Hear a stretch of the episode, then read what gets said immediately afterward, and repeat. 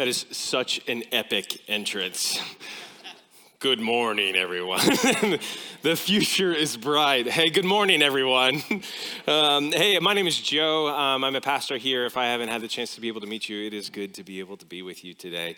Um, we have a fun message for uh, you, or at least I have a fun message for you all this morning. And, and before I start, I'd like us to pray, and I'd like us to be able to um, to dig in together. Um, so, would you would you pray just one more time with me, and then we'll just keep going. Hey, God, thank you so much for uh, this church family. Thank you for what you're doing here, and thank you for the joy that it is to be together. Thanks for the opportunity to be able to enter into the mission that you have given us, and thank you for what uh, you have in store for us this morning. May we hear from you today and may it change us, uh, not just today, but also tomorrow. In Jesus' name, amen. Well, when Caitlin and I stepped off the plane for the first time coming here to San, San Antonio, um, I remember hearing the overhead announcement saying, like, welcome to Military City, USA. You all have heard that before? Yeah. Well, I love and have appreciated the undertone, the, the identity that San Antonio has. Um, that whole mission driven identity is integrated within the entirety of this culture. I mean, even just thinking about like USAA, right? Or should I say, because it is football season, UTSA, right? Okay, done. All right, so like it's we're ready to serve. That's your mission. Like an HEB, yes, the cult. I mean the mission, uh, HEB, the um, shoot uh, mission, which is the mission really to making each and every person count. And I love their vision statement. If you don't know it, it's we're in the people business. We just happen to sell groceries. And I actually like it. I'm getting into it. So, hey, we work best when we're propelled by that clear mission, the clear why behind our work. And Jesus, he was like this. See, Jesus was motivated by a clear mission. In Luke 19 10, it says, uh, This is what Jesus says. He says, like, for the Son of Man came to seek and save the lost. And Jesus, he invites you and me, being a part of the church, his followers, into a clear mission.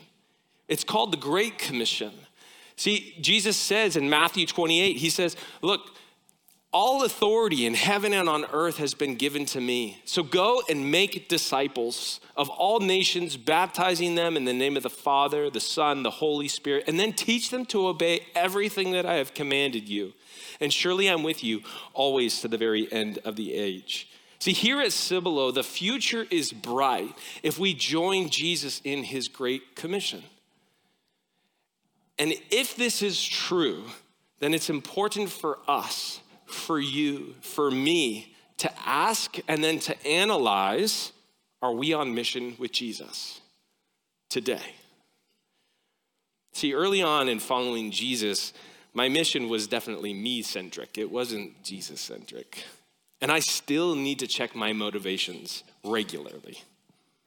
See, the temptation of a me centered way of following Jesus is real, right? Like, if it's easy for me, then I will act nicely to others sometimes. And then if it's if if it works for me i'll attend on sundays. If it works and it's convenient for me i'll give a few of my dollars. But the challenge with that is it leads to this consumeristic view of following jesus. See jesus should satisfy me not make me sacrifice. He should keep me safe not expect me to suffer. Following jesus should only cost me a little not cost me my life. And slowly, this way of following Jesus, it actually it leaves us insecure because your identity is centered on yourself, not on what he thinks of you. It leaves us irrelevant to the surrounding world because you're focused on yourself, not on giving away to others. And honestly, man, it leaves us completely ill equipped to be able to fulfill this great commission that Jesus has given to us. See, the future of Cibolo won't be bright if we have a me centric mission. But Jesus invites us into something more. See, when we are fueled by Jesus' great commission, it results in the equipping, the mobilization, and the multiplication of the church. So then it begs the question of well, how do we accomplish this mission? Well, I remember first wrestling with that question and, oh, talk about insecurity and uncertainty and feeling outside of my comfort zone. I mean, maybe you have wondered, like, how do we do this thing called church? Like, how do we do this thing practically about following Jesus? Like, what is it to actually be a disciple of Him? And how do I actually give that away to someone else? Recently, in my life group, we've been walking through the book of Acts, and I couldn't help but wonder if the disciples felt similarly. In Acts 1, the disciples, they're sitting with the, at the feet of the resurrected Jesus, and I imagine them contemplating, like, I saw this man die and now I'm having lunch with him. I'm confused. like, I, imagine Mark turning to Peter saying, Do you see what I'm seeing? Like, this, this is Jesus. Like, he's alive. Like, if I were them, I've had so many questions. Like, now what? Like, are we going to go gain political power? Uh, yeah, let's overthrow Rome. Let's bring in that kingdom of heaven. Like, but Jesus' plan is so much bigger than anything having to do with politics. See, for three years, he'd been equipping them for something greater. Jesus was preparing them to be able to usher in the heavenly kingdom that would have earthly consequences. See, his followers, his apprentices, his disciples, they were going to be conduits and carriers and catalyzers of this heavenly kingdom advancement. That's why he says in Acts 1 8, He's going to wants them to be a disciple. Up, oh, and we're going to end up going back. And he says this, get it? And he says, Look, you will receive power when the Holy Spirit has come upon you, and you shall be my witnesses both in Jerusalem and then Judea and then Samaria and then to the remotest parts of the earth. He's gonna, he's invited us to be and to make disciples. And today I want us to remind us of our mission of the Great Commission and to equip us with some very key practical steps that we can take together as we seek to fulfill what Jesus has commanded us. And as we explore this, I want us to remember that the disciples weren't equipped overnight, and neither was Jesus. See, even Jesus' equipping took a long time. And God wants you, He wants I to succeed in the mission that He's given to us. And He's gifted you. And so now He wants to equip you. So let's start by looking at how God equipped Jesus. See, that sounds odd, but remember, Jesus was both God and man. We're not talking about that today. We can later, but he needed to be equipped in the mission, the method, and the multiplication.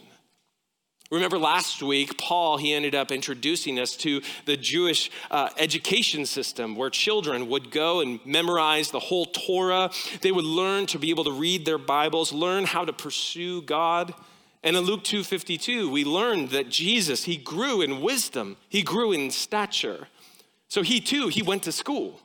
He was taught by the rabbis or the pastors of the day. I mean, he was so committed to learning about the Torah that Jesus gave his mom, Mary, a heart attack, right? Like when she was like, We're leaving the festival of Passover and we can't find Jesus. Where is he? Oh, he's with the rabbis again. Like, remember? He was like, they were, they were trying to find him. See, Jesus was doing it because he, he knew that he had to learn and understand who he was. And here we, we found out that Jesus, he learned from the Bible who he was supposed to be, what he was supposed to do, and how he was supposed to go about it. And so, Jesus, I want you to turn with me to Luke 4 16 through 22, if you have your Bibles. And I want you to see that Jesus starts his whole entire ministry. And he does it with a declaration of his mission and his vision. See, when he started his ministry, he went up to this town of Nazareth where he grew up, and there he was the Sabbath day where they would all gather in the synagogue, just like we are doing right now. and he took out the scroll of Isaiah. He opened it up. It was this big old scroll. It wasn't nice and on your phone like y'all are doing right now. And he had to open it up and he spread it all out. And then he found the one place that he was looking for. It was in Isaiah, Isaiah 61. And here is what Jesus ends up reading. He ends up reading this The Spirit of the Lord is upon me because he has anointed me to proclaim good news to the poor. He sent me to proclaim liberty to the captives and recovering of the sight of the blind, to set liberty to those who are oppressed, to proclaim, to proclaim the year of the Lord's favor. And as he rolled up the scroll and he gave it back to the attendant, he sat down. And the eyes of all in the synagogue were fixed on him. And he began to say to them, Look, today, today, this scripture is being fulfilled in your hearing. And all spoke well of him and marveled at, it, at his gracious words that were coming from his mouth. See, Jesus' ministry, it started off with this bang. He left everyone speechless because, like, all these hearers would have known exactly what he was doing because they too studied the scriptures. They too knew that this was the Messiah's mission. They knew what this passage meant. And Jesus was saying, I am He, I am the Messiah. So let's dive in. Let's see what this, this messianic mission is all about. See, the first movement that we end up seeing here, it's in three separate movements in the book in Isaiah when we end up looking at it. In the first movement, it all reveals that the Messiah's relationship with the Father. It taught Jesus as he learned and studied the scriptures that he was to be with the Father. He was communing with him. The Spirit's on me. I'm with the Lord. He's given me purpose. It taught him how to be with God. And then the second movement, it reveals what the Messiah is to become like. It taught Jesus to become a servant of God. And then the third and final movement in this passage that Jesus reads, it teaches him that he is to fulfill the mission of proclaiming the good news and equipping others to do the work of the Lord. And all three of these movements, they build on each other.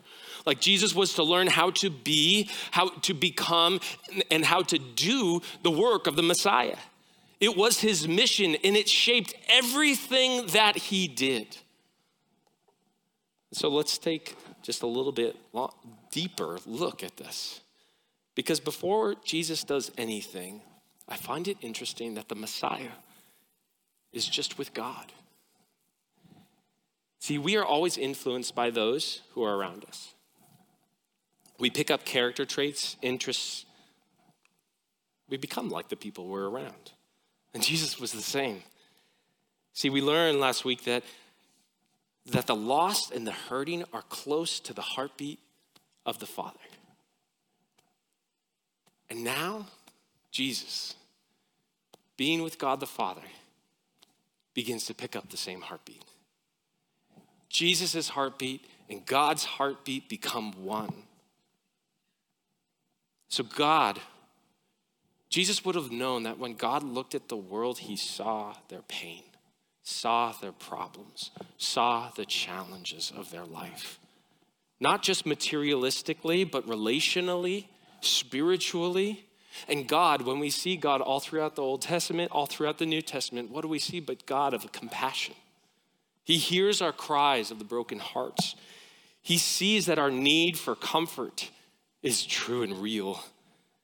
He knows our pain, our need for support, for someone to be able to come up alongside us and to help us. And just like God, Jesus' heart begins to beat with him. And God passes on, and Jesus catches God's heartbeat for the lost and the hurting. And so, God, He sends Jesus to live out that mission, centered on telling people the gospel, the good news, and inviting people into those authentic relationships where they can be healed, redeemed, renewed, And the Holy Spirit's in on it too, right? Like the Holy Spirit, He's with it. The Spirit of the Lord is upon me. So, Jesus, He has the same power that He gives to you and me today. He has the Holy Spirit's power to be able to actually fulfill this, not just looking at Himself for His own personal power, but instead being dependent fully on the Holy Spirit Himself to be able to fulfill these things. Because to do heavenly things, we need a heavenly power. That's the Holy Spirit. The Father, He anoints him. He sets Jesus apart for this task at hand. And in Luke 4:21, Jesus says, "Today, this scripture, it's being fulfilled in your hearing." And then Jesus, he obeys the Lord's instructions. And it all begins by being with God. Out of being with God, he ends up catching his heartbeat. See, the more that we spend time with God, just being with Him, being with Jesus, getting into the Word, learning about Him, man, then we catch His heartbeat. So then look at me, look with me about how, how Jesus equipped, was equipped to be able to become or to be able to embody the Lord God the Father. Remember, Jesus eventually would say, if you've seen me, you've seen the Father. Well, here's what happens. Look at uh, in Isaiah 61, we end up seeing that this is what he was to do. He was he sent for a specific purpose to, to bind up the brokenhearted, proclaim freedom, release from others from darkness, proclaim, and then he skips over the bad part, which is to proclaim year of vengeance of our God. Because this is all about the good news that Jesus is coming. This is his purpose right here, right now. And he wants to be able to, to bestow on them, to give them a crown of beauty instead of ashes, oil of gladness instead of mourning, a garment of praise instead of a spirit of despair.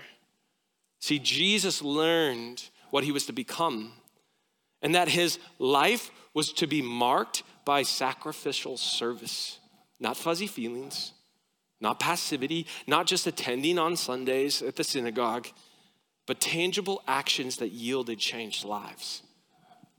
See, Jesus knew that he was serving his one and that that was going to require action. And in order to be able to do this well, he had to enter into the fray of life. He had to help those who were held captive by sin, not feeling like you have the power to actually change those who were captivated by shame, not feeling like I've lived up to the expectations of others, who are captivated by guilt, knowing that deep down you've done wrong. He had to enter into those who've been burned by the chaos of, chaos of life, rejected by friends, the butt of mean jokes, hurt by divorce and death, challenged by lies in their own mind, I'm too fat, I'm too ugly, I'm not smart enough, I'm not strong enough, I'm not enough. Does that sound familiar? See, people don't normally look for beauty in the ruins. Normally, if you're damaged goods, you're no good. But God. But God. See, Jesus knew the potential in people. He knows the potential in you and me. He knows what He wants and what He created you to be able to receive, to give you life and life to the full.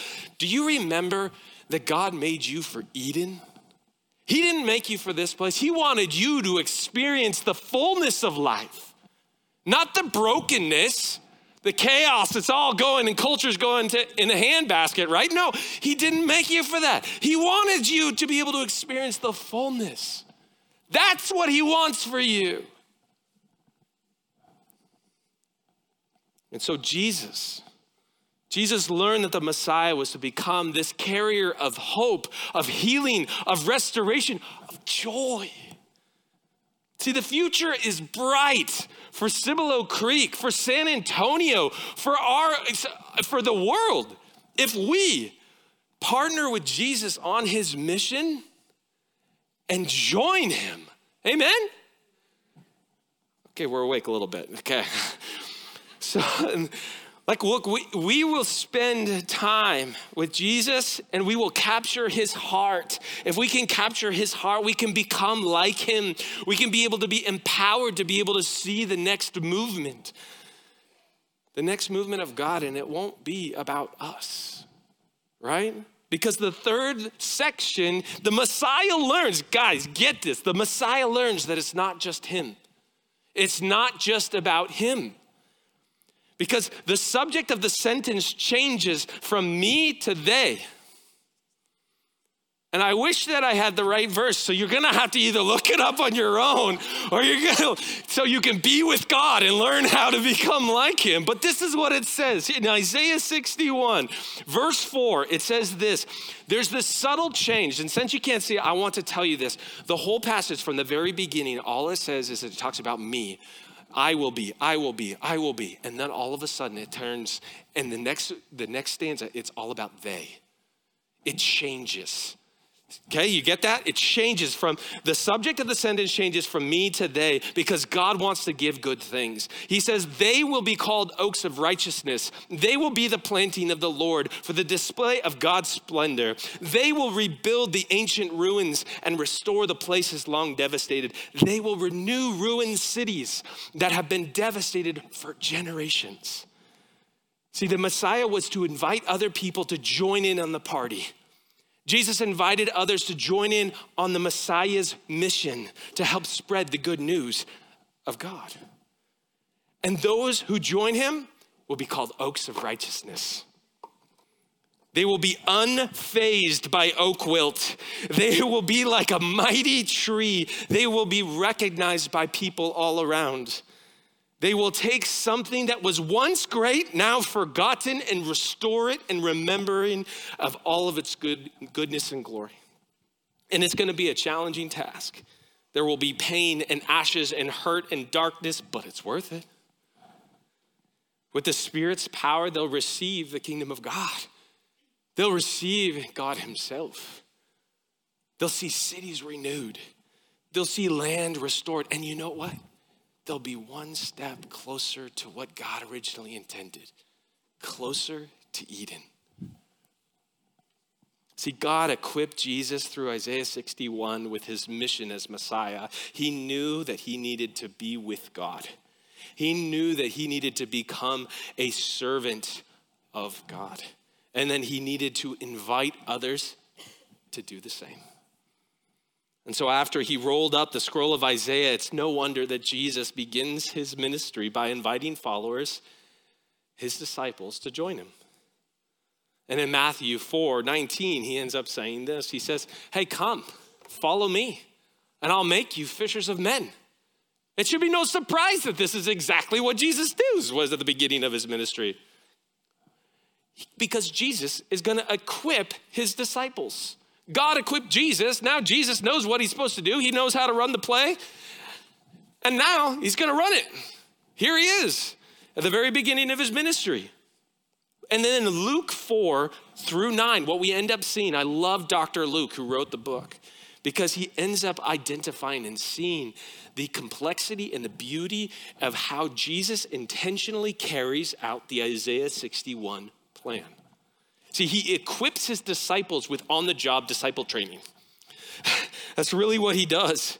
First, he does it, and then they watch it, and then they talk about it, and then they do it together, and then they talk about it. And then he says, Okay, you do it, I'll watch, and then we'll talk about it. And then you know what he says? He says, Hey, okay, you go do it with someone else, and then come back, and then we'll talk about it. It sounds like a business class, doesn't it? Yeah, guess what? It's a Jesus class. Welcome. They stole it from us. Like, here, this is how we're supposed to do it. But this is exactly what Jesus does. Okay, get this. Okay, this part's cool. My geekiness is going to come out. All right, so look, here we go. There are 240 villages in J- Jesus visited in Galilee, and I'm thankful to my, my friend Mac who ended up teaching me this. See, there are 240 villages all throughout this area, and Jesus knew what his mission was. It was to go proclaim the good news, heal the sick, and such, right? Okay, so Jesus, he takes three trips through the villages. In the first trip, he ends in Luke 4, he goes, and it's just him. One to 240, and there's a bunch of people following him. Well, that's a lot if you ask me. I don't know if I want to be responsible for 240 cities myself, but okay, here Jesus is. Well, then what does he do in lap two? In Luke 5 through 8, it describes Jesus' second trip he begins equipping his disciples, taking them with him, teaching them to learn what it means to fulfill the Great Commission. So now he's not doing it alone, right? Okay, well, that was what Isaiah 61 was supposed to do. Now we bring other people along us, alongside us to be able to do the same mission, and he's teaching them. And then he sends them out. Okay, Luke 9, 1 through 6, Jesus sends his 12 back throughout the villages to do the same task. But this time he probably didn't go with them. He didn't go with them. And they probably divided up the villages and they executed the strategy that they saw Jesus do. Six teams of two. And then the ratio of teams of disciples to villages becomes one to 40. And then as they continue to fulfill because the Spirit is upon them and they're starting to see the maturation of the kingdom of God and they're starting to see the fullness start to come to fruition, like then more people want to be a part of the party. And Jesus is like, all right, let's bring them in. So now instead of 12, we have 72. 72 disciples who want to be able to go and proclaim the gospel, be a part of the advancing of the kingdom. And so Jesus, he divides them into two teams of two. So now we got a one to six ratio. Seems a little bit more manageable, if you ask me, better than one to 240. So the span of care, of intentionality that Jesus is getting to is getting smaller. Starts this big, but now it's bite size. The whole time, Jesus is strategically equipping his followers and he's reaching the lost. And get this, even, okay, even after Jesus, he, celebrates the fact that 72 people want to be able to follow him and be able to advance the kingdom, he implores them to pray. And this is what he tells them to pray. He says, Look, the harvest is what? What is the harvest? Ah, come on. The harvest is, do you believe that? Okay, wait, hold on. I'm not sure I always do. But Jesus thinks it is. Jesus knows it is. Sometimes I think we forget that.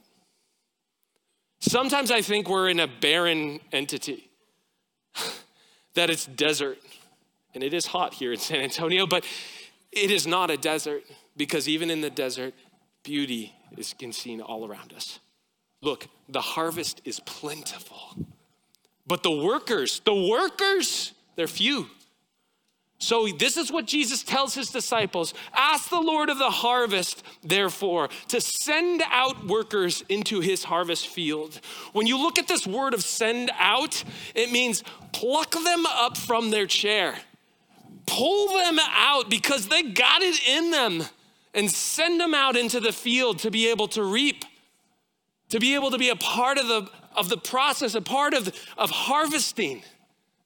Guys, this is what Jesus tells his disciples, and this is what Jesus is wanting for us today. So, guess what? I've been praying for you. I've been praying, we have been praying for you. We've been praying this for you, for us, that we would see the harvest be full and that we would be able to glean what God has given to us. And mind you, this is important. It's not just because Jesus wants a bigger church. It's not because Jesus just wants a bigger building. We have seen too much of that and that notoriety and all the rest. I'm not interested as much. I'm not interested in that. Let me say that more clearly. I'm not interested in that. What I'm interested in is that people would be restored, that people would know the gospel, that people would be able to experience the beauty of what it knows. It is to be able to know Jesus that they would be able to experience the life change. That I know that Jesus has changed my life, taking me from something that is completely f- fearful, having to be someone and something, but because of what Christ has done, He set me free, told me I'm loved, that I'm cared for, and that I, it doesn't matter what I do, but instead it's who I am in Him. I want people to be able to experience that fullness of what God has for us. Do you want that?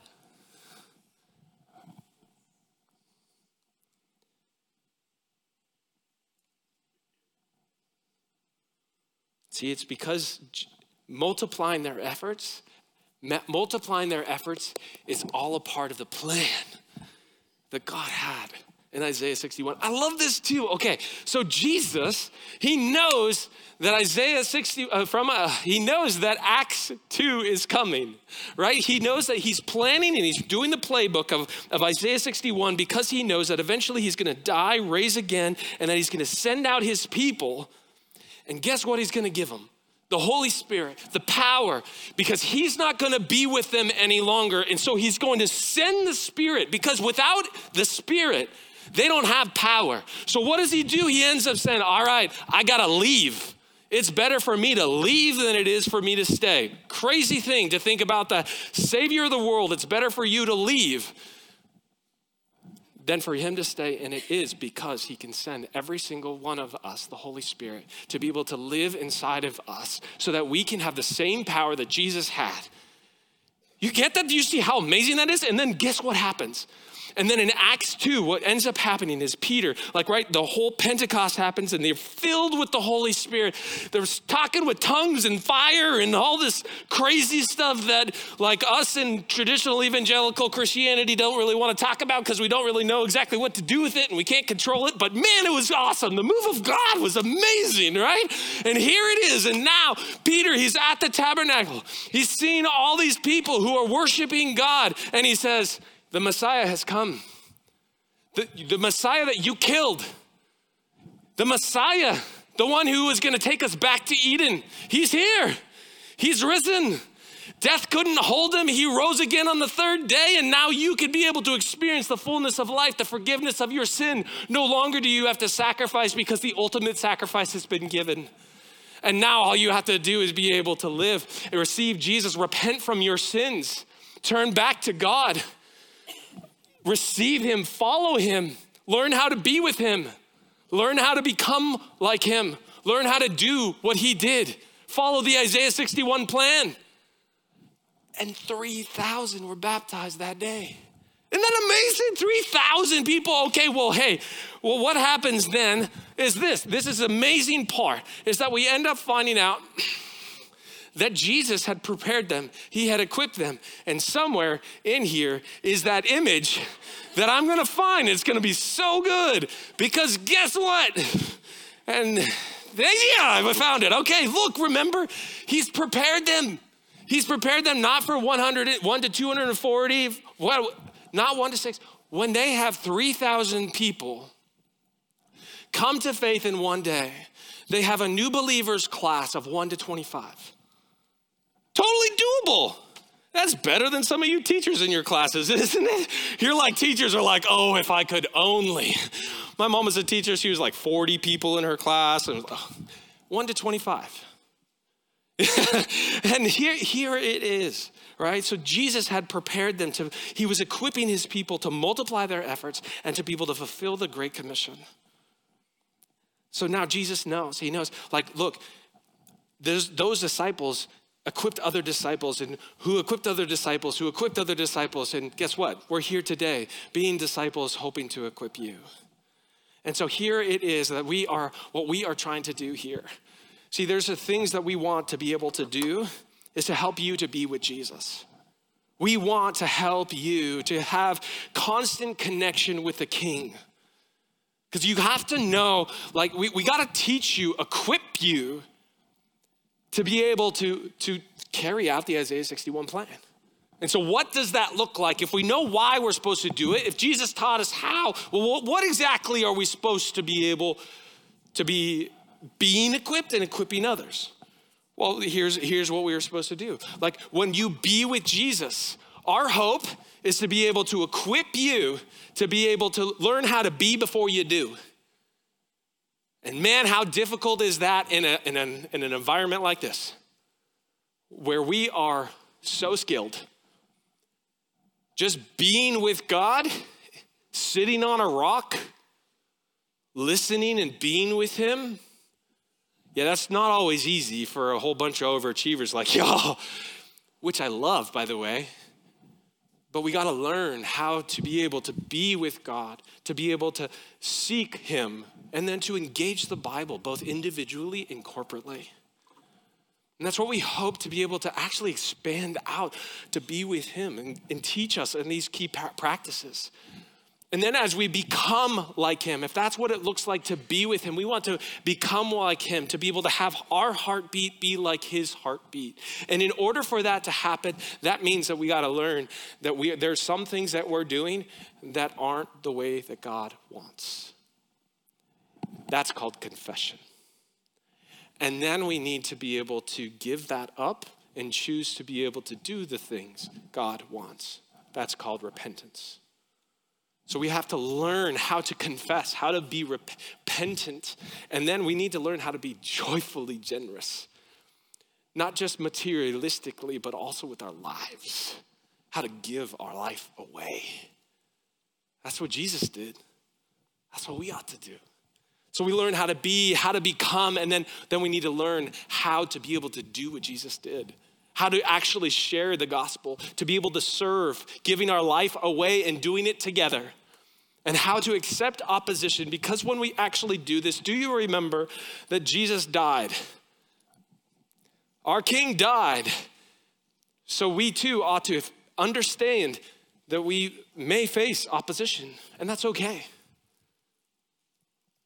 Actually, the disciples because they were with God, knew his heartbeat, and we were with him, and then they had become so much like him that when they faced trials and they actually did the things that he was asking, and they were beaten and such and thrown into jail in the book of Acts, they were like, man, how awesome is it that we have lived such a life that people know what we're about, that we would be counted faithful to be persecuted for him. And not just like said bad things. I mean, like they were beaten almost to death. That's, that's a big difference, right? And then to be able to, to learn how, how do we disciple other peoples? And so our hope here at Cibolo is to be able to help you to be able to learn how to be, how to become, and how to do. And then here's, here, here's where we're going to end with here is that now, like they were almost ready, and in Acts 2, Jesus, when he sent the Spirit, the Spirit enabled them to do all of this. And so now here we are seeking to be able to equip you, to be able to partner with the Spirit, to be able to bring about His kingdom here. And so there are two specific steps that we hope that as a church we can take collectively and individually. See, next week we are going to two services. Next week we are making room for your friends, but we're also we're also inviting you to participate in the Great Commission, to take your next step. We're inviting you to do two things. The first is to invest in prayer. So if you have your phone, I want you to get it out. And this is what I want you to do. I want you to set an alarm for 1002. At 1002, I want you to pray Luke 10:2. At 10:02, I want you to pray that the Lord of the harvest that he would be able to draw out people in our community and draw us to be able to go into the harvest and to, to reap, to be able to, to make a path, a way to be able to share not only Jesus, well, to share Jesus, not only him, but to also invite them into community.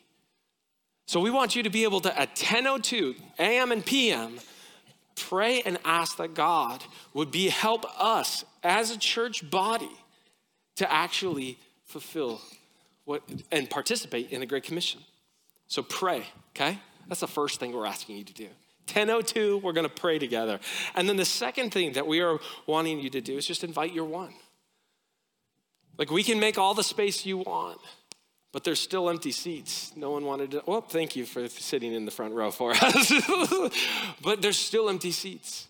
There's still opportunity for you and me. So invite people. So pray that God would be able to place upon your heart that one person and then be so bold and so courageous to be able to invite them at either 9:30 or 11 to be able to be a part of that. Sound good? So your next step is first is to pray, and then the second is to invite. So let me pray for you, and then we'll call it good. Hey, Jesus, thank you.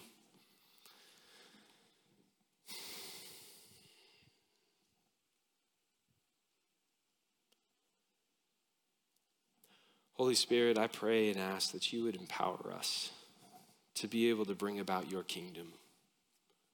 I pray, God, that you would pour out your spirit upon us and that we would be able to, to be able to sense you and your love and that we would join you on your, your journey, your Isaiah 61 journey.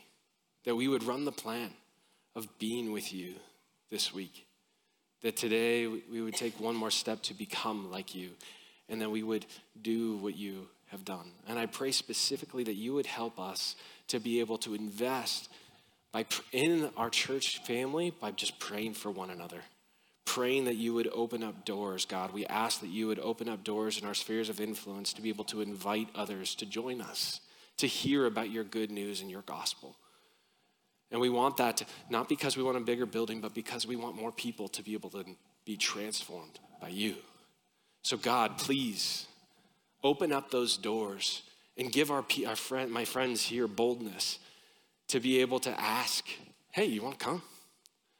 Got two services. Lord, we pray and ask for that. And then as they do so, Father, we pray that you would give us favor, that you would help us to be able to multiply, that we would see more.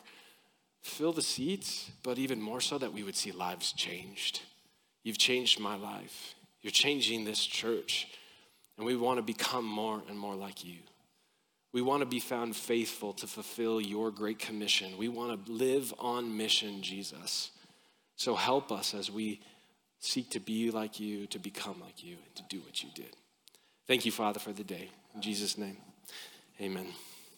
Thank you so much for being here. I'll be down here if you want to say hi, if, you, if this is your first time, but otherwise, let someone else know what time you're coming, and we'll see you later.